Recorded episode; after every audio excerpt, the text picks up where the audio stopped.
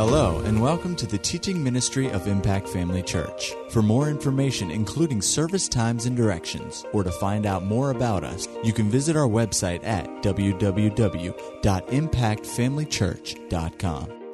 We trust you'll be blessed by today's message. Praise the Lord. Listen on the inside. Somebody's waiting for you to save their life. Faith in God will save someone's life. Even your friends, people you know. You don't know what's going on. Ask the Holy, when I was on the floor tonight, I said, Oh God, help me to help more people. That's all I care about. I'm ready to go home, people. But Anna and Caroline get real upset with me when I say that. No, you're not. You're not going home. Well, I said, Well, I can't live forever. What do you think? I'm going to live 200 till you get married and have kids? And You could say we're ready. I could say, I'm I got ready. nothing to go back to the house for. I got understand? nothing. No, you can have somebody could come get my big screen TV, which is the only luxury I have because I like, you know, that's, that's my only luxury. Because there's nothing you can watch hardly anymore. I'm down to like five channels. but that's what your whole life is about. It's about helping others. And, and, and, and parents, don't ignore your kids, and, and, and husbands and wives, don't ignore each other and just think, well, we got it made. We're good. They're doing this. I'm doing that. We're good. No, no, no. Let them know how much you care. Do something with them. Tell everybody, hold the fort, hold, this, hold the text, hold everything. My husband and I are going out tonight. Or sending the kids and we'll stay home. That's what Lois and Ray want to do with me. For those of you who don't know, she lives with us. people are saying, What do you want to do for your 45th anniversary? And I thought, Well, maybe the three of us could go to Alaska. And Lois and Mary are like, Ain't going to happen. I'm like, Well, would somebody take me there with you? We're going to send her down to Angela Maybe I could go with Edwin. And Angela. I think they would There take me. I don't think they would care. Carol would take me. Oh, Carol will take me. Praise the Lord. I got somebody who wants to be with me. Oh, I know you all think we just, you know, oh, it's so glamorous and this is so, you know, we travel and do all this. It's not that glamorous. The glamorous thing is when we see your faces and we see the change in your life. That, to us, is worth it. Worth being away from our families. Worth missing all the, the funerals and all the, the, the, the weddings and all the birthdays and everything that we miss. Missing being with them all the time. It's worth missing all that when we look at you, when we see when we see Brittany, when we see you and things have happened. It's worth it. It's worth it all. And it'll be worth it all when we see Jesus. Go ahead, Lois that Baptist song. It will be worth it all when we see Jesus. That you know that song? I thought you were Steve. I was going to give you the mic, but no, I'm not giving it to you now. I saw who the was. He ain't. He ain't taking the mic. He ain't singing. Praise the Lord. I was in my room this afternoon reading some things, and I wrote this down. I think somebody here needs to hear it.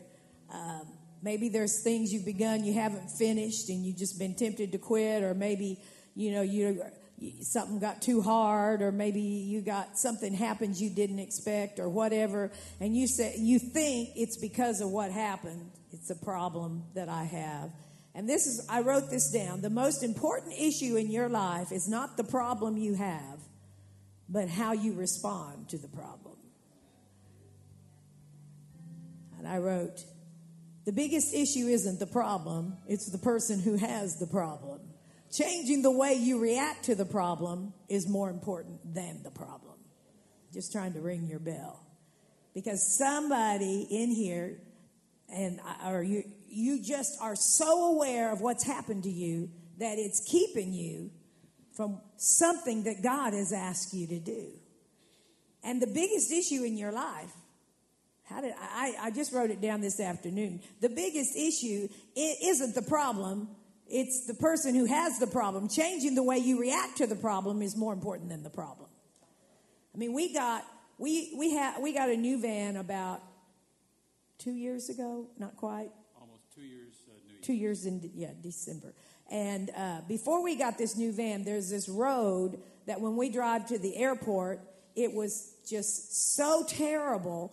I mean, the road would just you know you just jar all over the place, and so it was just always a challenge.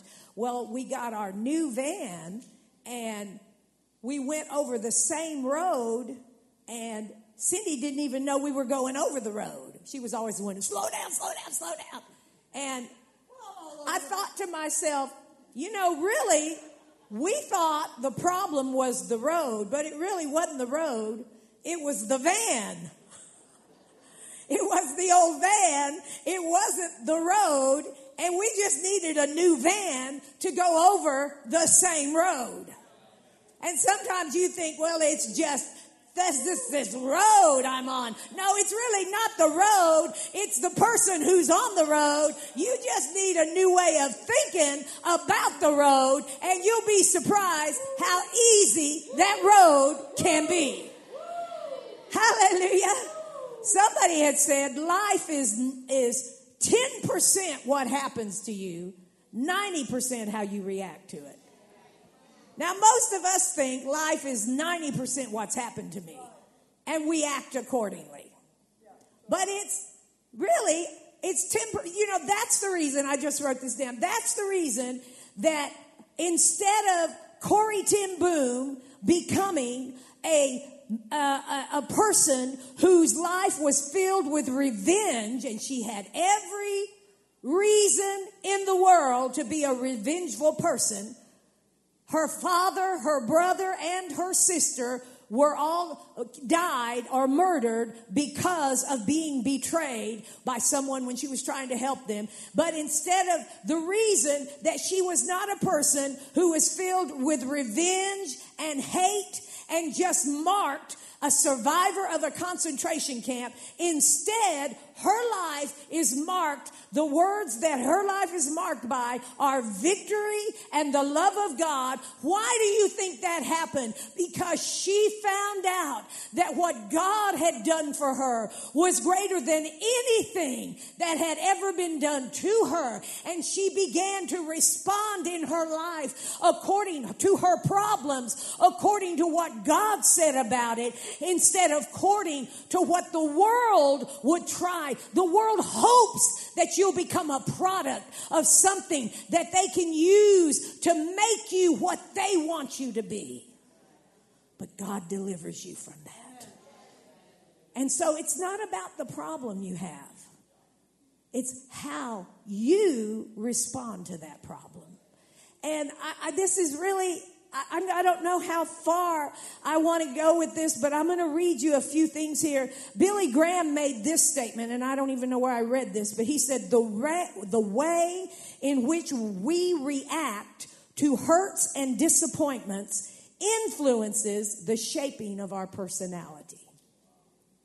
The way in which we react to hurts and disappointments influences the shaping of our personalities. You know what? Romans 12 says it like this Do not be conformed to this world. Do not be shaped into the plastic mold of this world. The Bible says, uh, the Bible says in one translation, Romans 12, he says, Do not be conformed or shaped into the plastic mold of this world, but be transformed be transformed, change, literally alter your outward appearance by the renewing of your mind. You say, what does that mean? That means instead of thinking about the problem the way the world or someone else tells you to think about it, think about it the way God says. Just, it's just simply that. Do you know why I'm here today? Instead of probably, I, I, you don't even, you wouldn't even want to know me it's because I chose to believe God's word. The reason I did not become the product of the hurt and the pain and the disappointment that life had affected me. And listen, everybody in here, you may think, oh, I don't have any, you know, my life, I'm good. We got all our bills paid for. My husband's making money. Well, let me just tell you something. I'm just telling you something. This world is not heaven. It's filled, the Bible says, in this world you will have trouble. And you say, Well, I've never had it yet. Well, the, the truth is, I'm not a prophet, but you, you've either had trouble, you're in trouble, or you're headed for trouble. You say, well, don't tell me that. Oh, listen, the Bible says, Jesus said, in this world you'll have trouble, but be of good cheer. I've overcome the world. Listen, just go ahead and shout the victory because the devil's hoping you won't. If he can shut you up, if you, you, then you will just let him talk. But if you shut him up, then you will get what you believe instead of what he's saying to you. Hallelujah. But anyway, I just, uh, so I was uh, reading some things about this. Um, what you know about what God says is directly connected to the will of God in your life. And years ago, many years ago, we were in a church in uh, on the East Coast, and uh, a man who was a um, mentor, contemporary of Smith Wigglesworth, was preaching there. His name was George Stormont. Maybe you've heard of him. He was uh, uh, over here. He actually came here to America to preach. Smith Wigglesworth told him that you will help bring revival, the last day revival, to America. The beginnings of the last day revival to America. The beginnings. And we were in that service. In fact, we were asked to sing with him. And so we were in that service, and I, I wish I could remember how many years ago. It has to be 40, 35, 35 40 and the sermon that he preached on that Sunday morning in that church somewhere on the East Coast, I never forgot. It impacted my life. I know it had a, a, a it it was one of those words, it wasn't what he said, it's what the Holy Ghost I couldn't comprehend at the time. It was to help me to be able to deal uh, with the um, issues that I would face if I was saying yes to the will of God. And it did help me with that. And it ain't over yet. But it was a ser- it was a, a, sermon that he gave, uh, and it came out of Exodus uh, chapter three. And in Exodus chapter three, Moses is talking. Well, God is talking to Moses. Moses is talking to God, and you could say he's having this is his first. Now Moses became a man who talked to God face to face. But this is his first conversation. I don't, there's not another one recorded that I'm aware of. Uh, before this, we just read about how that he was, you know, as a, as a little baby, he was put into a, um, uh, whatever, a basket and floated down the river. And, and you know, then he uh, had his, he grew up and he was raised by uh, Pharaoh's uh, in his house and he daughter and he was uh, he learned all the egyptian ways. In fact when they saw him they thought he was egyptian and he uh, but he was uh, really he, he killed uh, someone he, that was uh, messing with the people of god because he you know he thought that they would think, know that he was their deliverer but they didn't. He got he got freaked out over it and he ran away. And for 40 years he's been on the backside of the desert tending his father's sheep. And so he's out here uh, walking the sheep path, and I don't know what his daily thoughts are, but I don't. I have a feeling that he's not intending on going back to Egypt. But the Bible says that the time, it says in Exodus uh, chapter 3, when God it was talking to them, uh, talking to Moses, he says to him in, um, in verse 7, he says, I have heard, surely seen the oppression of my people who are in Egypt. I've heard their cry because of their taskmaster. I know their sorrow. I've come down to deliver them and bring them up from that land to a good large land flowing with milk and honey. And he goes on uh, and talks about different people there. Now therefore, verse 9, behold the cry of the children of Israel has come to me, and I have also seen the oppression with which the Egyptians oppress them. Come now therefore, I will send you to Pharaoh that you may bring my people, the children of Israel, out of Egypt. Listen to this, what he is telling him is he says to him that the time has come for deliverance and you're the person I'm calling, I'm sending. Now, this is interesting in Acts 7 when it talks about this time. Uh, Stephen, who was being stoned he, at the time, he goes through and chronicles how God's plan worked through different people. And he talks about how that it came through Abram, a childless old man who was as good as dead. But Abraham believed God and became a father of innumerable. The Bible says God told him to go out and count the stars in the sky if you can or count the sand on the seashore. He said, go ahead and try to comprehend something that is incomprehensible. Is that the right word? To you. Something that you can't, you don't have the ability to do.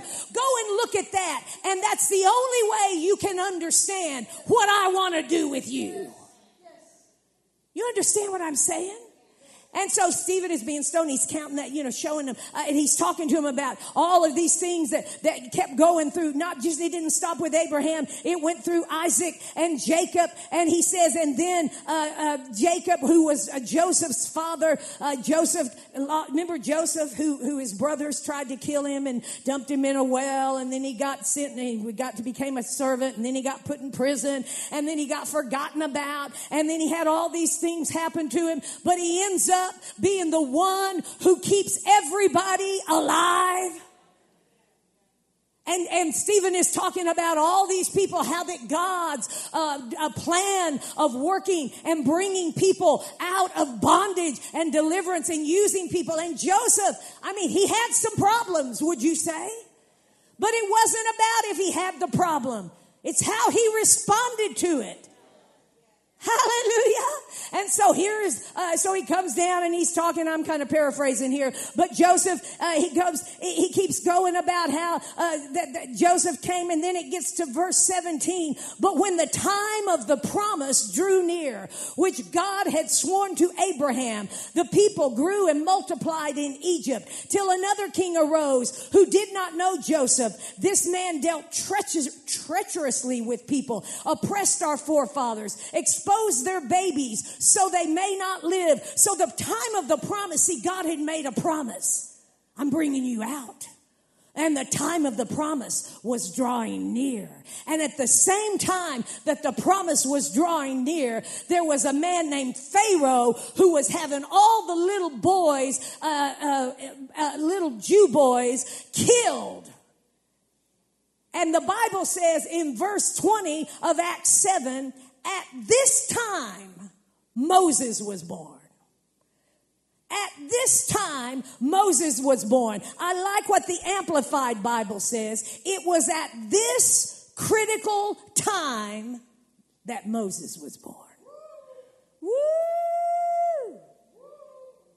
Now you can see everything that's wrong with today, or you can look through all of it and see a promise from God that He has said, in the last days, I will pour out my spirit on all flesh. Your sons, your daughters will prophesy. Old men will dream dreams. Young men or um, young men will dream dreams. Old men will have something. Old men will dream dreams. Young men will have vision. And He said, I'll pour out my spirit and it will come to pass that whoever calls on the name of the Lord shall be saved.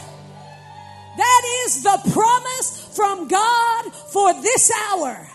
And at just a critical moment in human history, you were born. I said, at this critical moment in history, you were born. Yes, it was a critical moment with Moses, but I want you to know today the Bible says, and I like it in Acts 17, verse 26. He says, God has set the boundaries of people and nations, determining, the Passion Translation says, determining their appointed time in human history. Appointed by God. You say, this is the place. You say, there's so many things wrong here. It's not about what's wrong.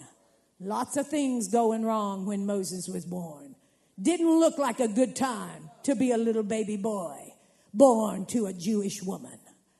Every little baby Jewish boy born was being killed. And at just this critical moment, Moses was born. Woo! Come on now. Come on now, what are you going to do about it? Are you going to sit back and just listen to the music like they wanted him to do with Daniel? Or what are you going to do? Say, I will not bow and I will not burn. Oh, glory to God. So, this critical moment, I'm telling you, Moses, uh, he ended up being the person who appeared with Elijah in the transfiguration of Jesus in Matthew 17. But he didn't start off that way. I said he didn't start off that way. You want to know how he started when God first started talking to him? It really helped me to understand uh, the way to navigate through the things, the roadblocks that try to keep you from obeying God. He said to him, in, as, as God, as, as, as God had told Moses, he said, it is time. I'm sending you to Pharaoh to bring my people out. Oh, glory to God. Woo! Moses said to God, this is what he says first. Who am I that I should go to Pharaoh uh, and bring the children of Israel out of Egypt? Who am I that I should take up this assignment? He is saying, who I? Do you understand what's happening? Maybe he was thinking that. Do you understand what I've done? Maybe he was thinking that. Do you understand how hard the job will be? Maybe he was thinking that. I don't know what he was thinking, but it would say, you know, I, you could say this. It's not unusual to feel that way. It's a natural way to feel overwhelmed, but you, because, uh, uh, or you could say it's natural to feel inadequate because you are inadequate unless you go in the strength of God. Did you hear me? I said, you, you say, I feel inadequate. You should feel inadequate without an awareness of God and His promise. The only part of you that should give you any confidence is the part of you that knows the promise of God. If you have any confidence in anything else, that's what's help, that's what's keeping it from happening. We have no, the Bible says we can boast in nothing we have nothing to boast in. Of him, First Corinthians 1 says, are we in Christ Jesus, who God made to be for us wisdom, righteousness, sanctification, and redemption. God is the one who made Jesus to be for us wisdom, righteousness, sanctification, and redemption. So it is written, if anyone is going to boast, let him only boast of what the Lord has done.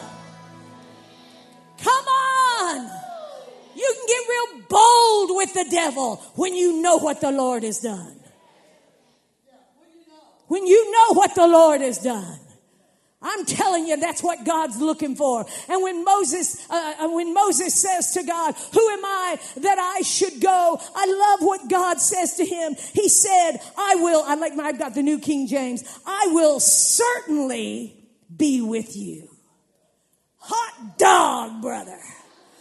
That's like if you're walking through a minefield and you see footprints, step in them. Hey, he said, I will certainly be with you. I like what one Bible commentary, I think it was Tyndale said here, God is talking about his presence being with Moses and with Israel. Moses is saying, who am I that I should go? To which God responds by saying, surely I will be with you. The point is not just his eternal existence, but it is that he is present with his people. He is present with his people. You say, who am I that I should go? You are the child of the Almighty God, redeemed by the blood of Jesus, forgiven eternally, eternal redemption by his blood. And it is your moment, a critical moment in human history, and you are here. Now, what are you going to do with it?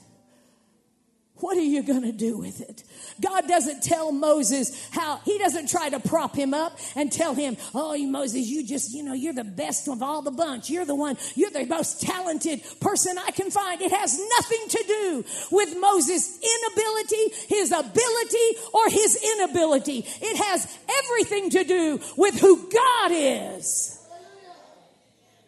Oh, there's some big things God's asking some people to do today.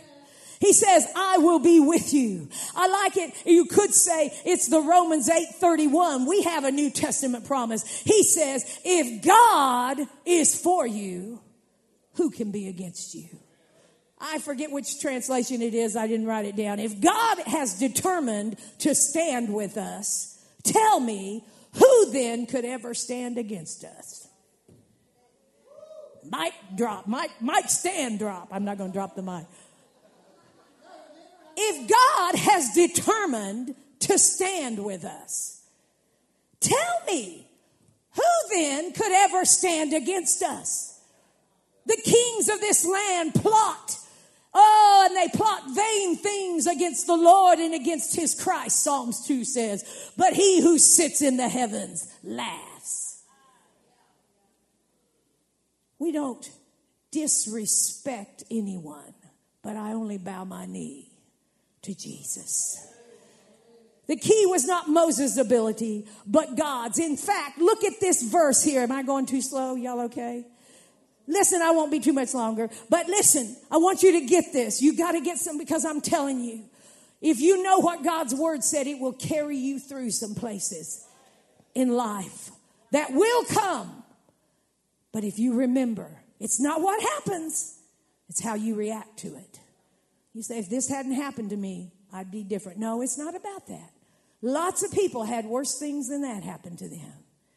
And they became stalwart, strong ministers of the word of the living God. Why? Because they chose to respond with God's word. And you can too. The key was not Moses' ability, but God's. In fact, I love this. If you read verse 12, he says, I will certainly be with you, and this will be a sign to you that I have sent you. When you have brought the people of, out of Egypt, you shall serve God on this mountain. Notice I have it circled in my Bible. When you bring the people out. He doesn't say, if you bring them out. He says, when you bring them out. He doesn't say, man, Moses, you know, I got my head, I'm, you know, like he's on the, you know, in the stands watching the show going, oh, uh, can I peek? Is he gonna? No, as far as God's concerned, as far as God's concerned, Ephesians 2:10 says we are God's own handiwork, created in Christ Jesus for good works, which God has before ordained for you to walk in them. God has already been where you're going. And he put something good there for you to do. Hallelujah. Oh, glory to God. So the key was not Moses' ability. It was God's ability. It didn't matter what the issue was. It, I mean, think about it. Moses had to face the king of the land and 10 times he said no, but 10 times Moses said yes because God said yes. Pharaoh said no. It wasn't, you say, what why did he go 10 times? Because he said no 10 times. However many times it gets. It's not about how hard it is. It's not about whether, how long it takes. It's not about whether or not, you know, it worked out like you planned. You just stay with it till the end. Hold fast to your confession of faith without wavering. For he is faithful who has promised. Come on, he said, hold fast to it. He said, for we don't have, uh, uh, uh, what do you call it? who, who, what do you call him? We don't have a advocate. We don't have someone, a high priest who, who, you know, has just, who has not, who has not aware of what he is touched with the feelings of our infirmities. He said, so come boldly to the throne of grace and receive mercy, uh, receive help in time of need. Come boldly and get it. He's been where you're going. He'll give you the help. Hold fast to your confession and come to him and he'll help you to keep what he has promised to you. That's Hebrews 4 for those of you who don't know. He says, so, he says, uh, to him, I only I haven't gotten very far, have I? I will be with you. Oh, but what is, then Moses says to him, I'm going to hurry here. I'll just fig- figure this, I'll just say this as quick as I can. Then Moses says to God, when I come to the children of Israel and I say to them, the God of your fathers has sent me to you, and they say to me, what is his name? What shall I say to them?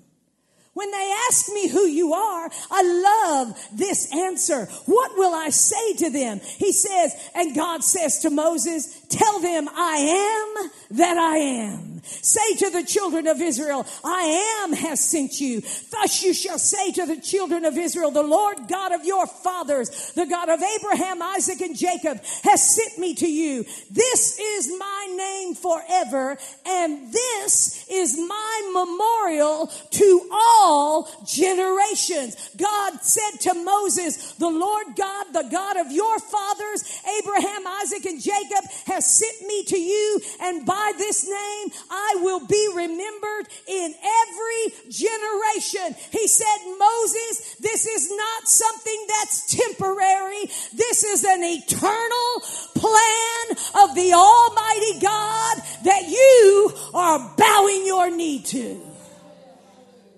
And his name forever. He was, he said, I will be remembered forever. There's a lot of things I could say, but I'm going to move on. I am who I am. In all subsequent history, Tyndale's commentary said, God would be known as the one who brought Israel out of Egypt. The revelation of that name is not merely a deep theological truth. It is a call to the response of faith by Moses and Israel. Oh, come on. It's not just a theological truth. It is a call to faith for Moses to rise up and say, I will declare who you are in this generation, in this time. You are who you say you are. And today he is who he says he is. And that same memorial is established in every generation. Oh, glory to God. Oh, God told Moses, I am the Lord. He said in Exodus 6, 2 and 3, I'm the Lord. I appeared to Abraham, Isaac, and Jacob as God Almighty. I did not reveal myself to them by my name, the Lord. I'm the Lord God Almighty. Oh, I got to skip over that. Oh, suppose I go to the Israelites and, and, and okay, let me get down here in verse 4. And he, so he's going to them and he gets over here in chapter 4. I'll skip this. Moses answered and he says, Suppose they will not believe me or listen to my voice. Suppose they say, the Lord has not appeared to you. Now you got to remember, I'm sitting there listening to George Stormont talk about the presence of God changing the life of a man named Moses and the questions that filled his life. Who am I? What shall I say to them? Who am I that I should go? What shall I say to them? What if they don't believe me?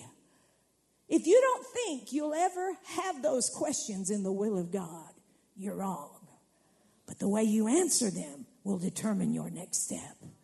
What if they don't believe me? I love what he did. God, uh, when, when he said, what if they don't believe me? What did God tell him to do? I te- I'm just telling you the best way to learn about God is obey him. You say, I just need some more lessons. No, you just need to live what you know. Did you hear me? The best way to learn about God is to obey Him. You don't even know what the lesson is until you do something about it. And here is Moses saying, What if they don't believe me? I mean, really, if I do this, you really want me to do this? And God says to him, throw down your stick. And he takes it up, you know, and then he becomes a serpent, and then he puts it back down, and then it comes a, uh, uh, it becomes a, a, a, stick again, and then he sticks his hand inside uh, his uh, uh coat or whatever, and he pulls it out, and it's leprous, and then he puts it back in, and he pulls it back out, and it's white as snow. And to me, what God is telling him is, Moses, I will take what is no ordinary and I will make it extraordinary. I will do a supernatural work. I will do in you by the power of God. I will enable and cause things to change that you could never change. Hallelujah. I said God will change things that are unchangeable by his supernatural work. His work is always accompanied by the supernatural. You cannot do the will of God without the supernatural intervention of God. You can't learn enough to do the will of God. Paul said, I did not come to you with excellency of speech. I did not come to you with human wisdom and excellency of my speech, but he said, I came to you in demonstration of the power of God and something else. And I can't think of it right now off the top of my head, but I came to you in demonstration. In other words, he said, My message is not based on my knowledge, it's based on God's ability.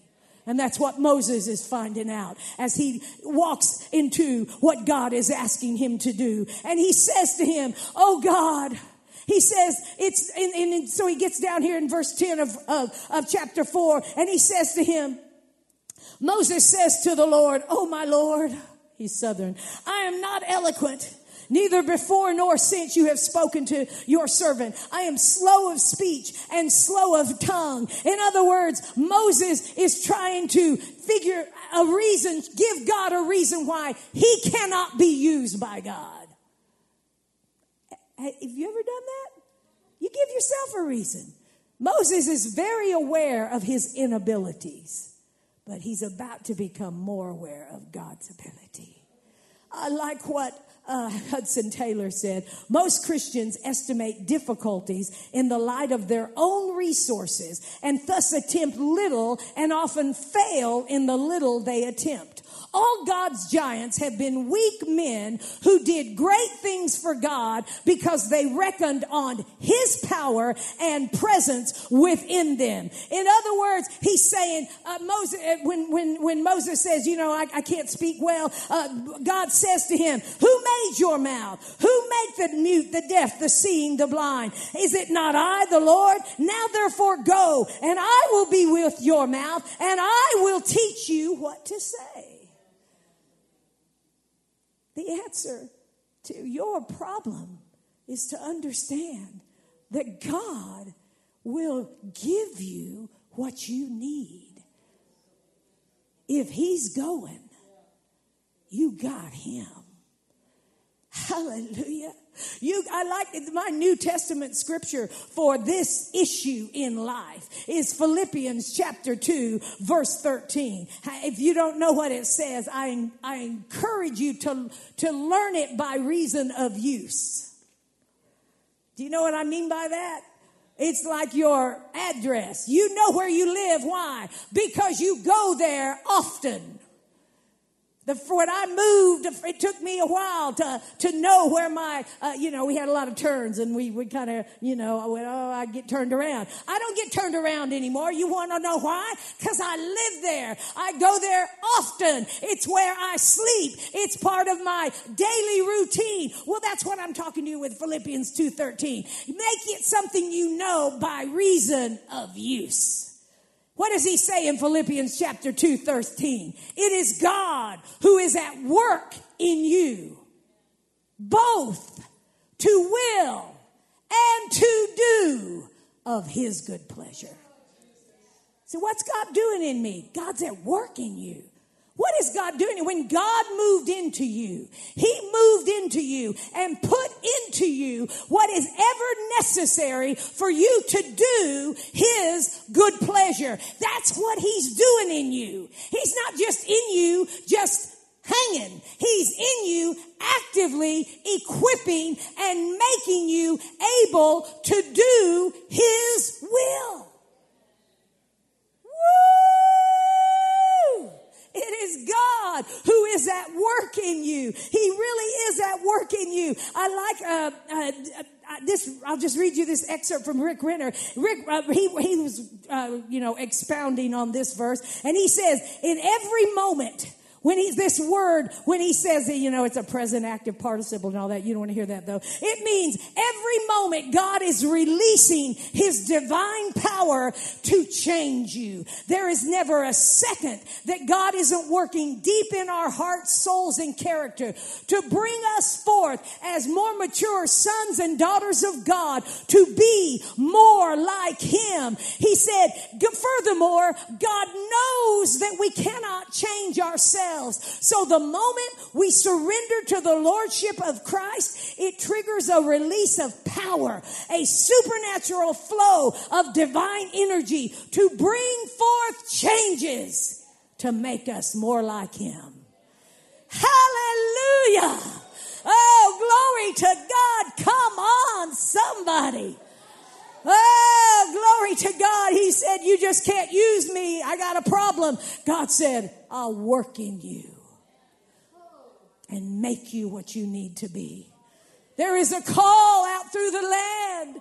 Oh, deliverance. Oh God, is there anyone who can set me free? And God is answering that cry. He is at this critical moment in human history. He has brought you to this place so that you, you know more than most people know about God and Jesus. And if you don't know very much, what you know is what you step out on. You say, I'm waiting till I'm better. No, no, you don't get better until you do something with what you got. Did you hear me? I'm telling you, you don't get more until you do something with what you got. This is my 44th year of ministry, and I learned that if you don't give what you got, you don't get any more. Give what you got. Give what you got. Because God will take it and make it what it needs to be.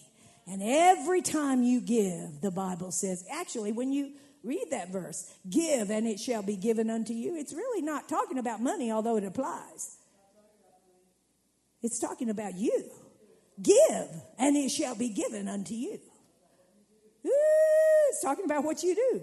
Good measure, pressed down, shaken together, and running over. Oh, glory to God. Give what you got and you'll get some more. Praise the Lord. Also, one last thing. And this pretty much, pretty much a lot of people stop here. But this is what he says in verse 13. The last thing he said after, Who am I that I should go? What shall I say to them? What if they don't believe me? Oh, but God, I have this problem. And then he ends up saying what many have said that makes God angry. Oh, my Lord, he said in verse 13, please send someone else. Send someone else. I don't know if you realize it or not, but there's a time limit on your obedience. Did you hear me? And when he said, send someone else, the Bible says God was angry with Moses because he knew it was the time. It was not time to back off. It was time to press in. It was not time to be quiet. It was time to speak up. And so God told him, you know, I'll get Aaron to help you and I'll, you know, this was going to happen. I believe it was going to happen anyway. But then it says, I love that it gets down to verse 18 and it says to, and Moses goes to his father-in-law and he said, I've got to go return to my brethren in Egypt. And Jethro says to Moses, Go. I don't know what happened between 13 and 18, but Moses, it's like, This is my time to go. And I'm here to tell you, church, it's your time to go. It's your time to go. You say, I'm 60. You're not dead yet, are you? Are you?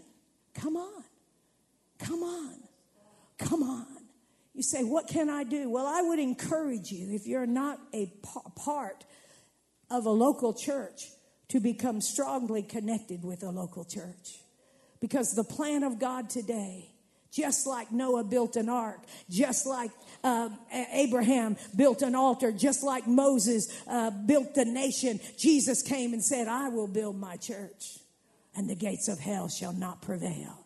He said things are about to change. And God's plan in this hour is for you, Christian, is connected to and a part of the local church. But I can tell you what won't work with God is send someone else. That's not what you want to say because it's your day to believe God. It's your hour. And I, I do you have that video that I gave to you? Was that a thumbs up? Okay. Um, I, I just have a sense that there's some people who don't realize how passionately God wants to help you. How much He cares for you. And no matter what's happened, He will not let go of